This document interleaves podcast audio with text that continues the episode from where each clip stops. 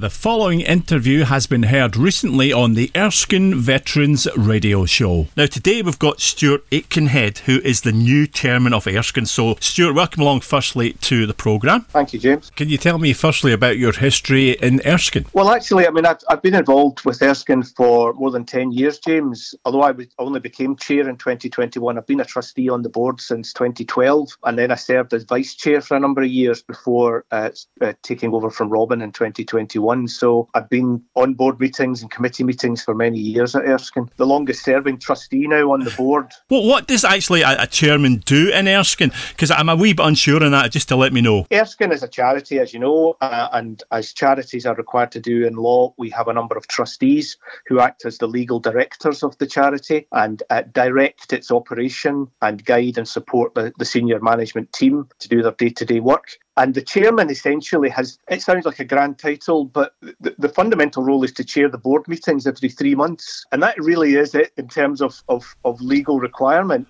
However, it tends to, to drift beyond that. There's a bit of scope creep in the job description. I work very, very closely with the chief executive in delivering our strategy and uh, agreeing what that strategy is going to be, agreeing how the board will operate, um, and any changes that are required to the, the structure of the board.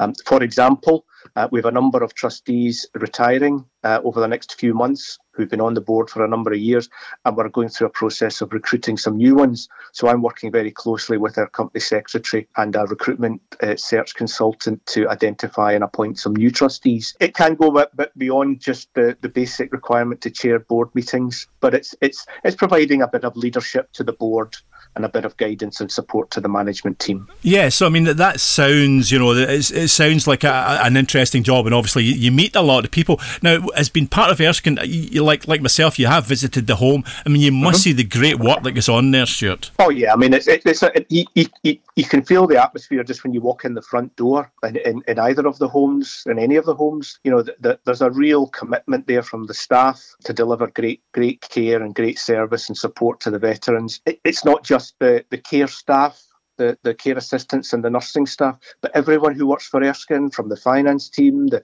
fundraising team, everyone really uh, focuses on on the veteran and their needs. And you know, because we're, we're a charity, we're not out to make a profit. We, we're every penny we we bring in from fees or from fundraising goes directly into serving the needs of the residents. I think that's it, and people need to know that as well, Stuart. Now, just just from your own personal point of view, you, you're telling me that your dad he served in the Second World War, so you've got some experience as well about you know about the services and what happened there. I do. Yeah, my, my dad was in the, the Fleet Air Arm in in the Second World War. He was an aircraft fitter. He maintained Spitfire aircraft and uh, their equivalents on, on aircraft carriers. He was based in, in what was then Ceylon, is now Sri Lanka uh, for, for the last couple of years of the war. I was one of the last people to be demobbed in 1946, and uh, he, he, you know, he, although he didn't he didn't go into the jungles and, and fight over there, he was part of the key war effort. He contracted malaria and was in hospital for quite a while, quite severely ill. So yeah, I've got, I've, you know, he he always told stories of what it was like to be in the in the navy, and although he embellished them a wee bit, uh, as most most parents do, um, it certainly wasn't an easy time he had. There's no doubt about that. My grandfather was also in the uh, served in, in the, the army in the First World War, uh, and he was actually captured in France and spent, uh, well, his war basically was spent in a prisoner of war camp in France. So, yeah, I, I, I come from a family that, that did serve both in the First and Second World Wars. And I think that helps you really to understand the veterans that are now in, you know, either of the homes, doesn't it? absolutely, it absolutely does. I also worked um, in my career, uh, although I wasn't, wasn't in the military, I worked very closely with the Royal Navy for a number of years uh, in industry. So I, I know what it's like for them. I know how difficult it can be when you're a serving sailor and having to leave your family for months on end, weeks on end, uh, and, and put up with what we would consider very unsociable conditions, as well as the, the potential risk of having to serve in, in, in combat somewhere. So, yeah, you know, I know what a lot of the, the residents have gone through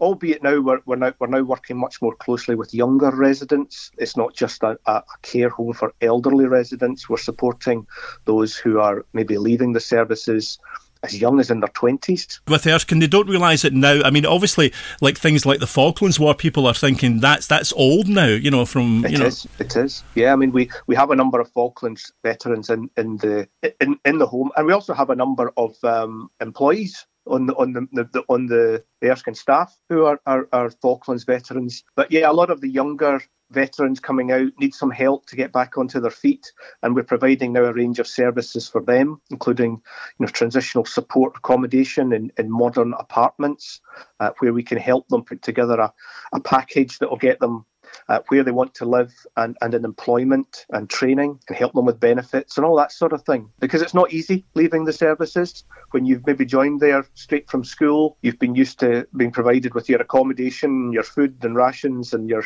your uniform for a number of years and then suddenly to be find yourself on Civvy Street and having to find a job and a home and, and, and pick up family life. So there are there are lots of needs that we're trying to serve now for, for younger veterans. And doing a, a great job at it, I must say, Stuart. So I mean that, that that's that's been a great insight into to what's happening in Erskine and, and what actually you're doing. So for the moment, Stuart, thanks very much for your time on that one. Thank you. You're welcome, James. Thank you.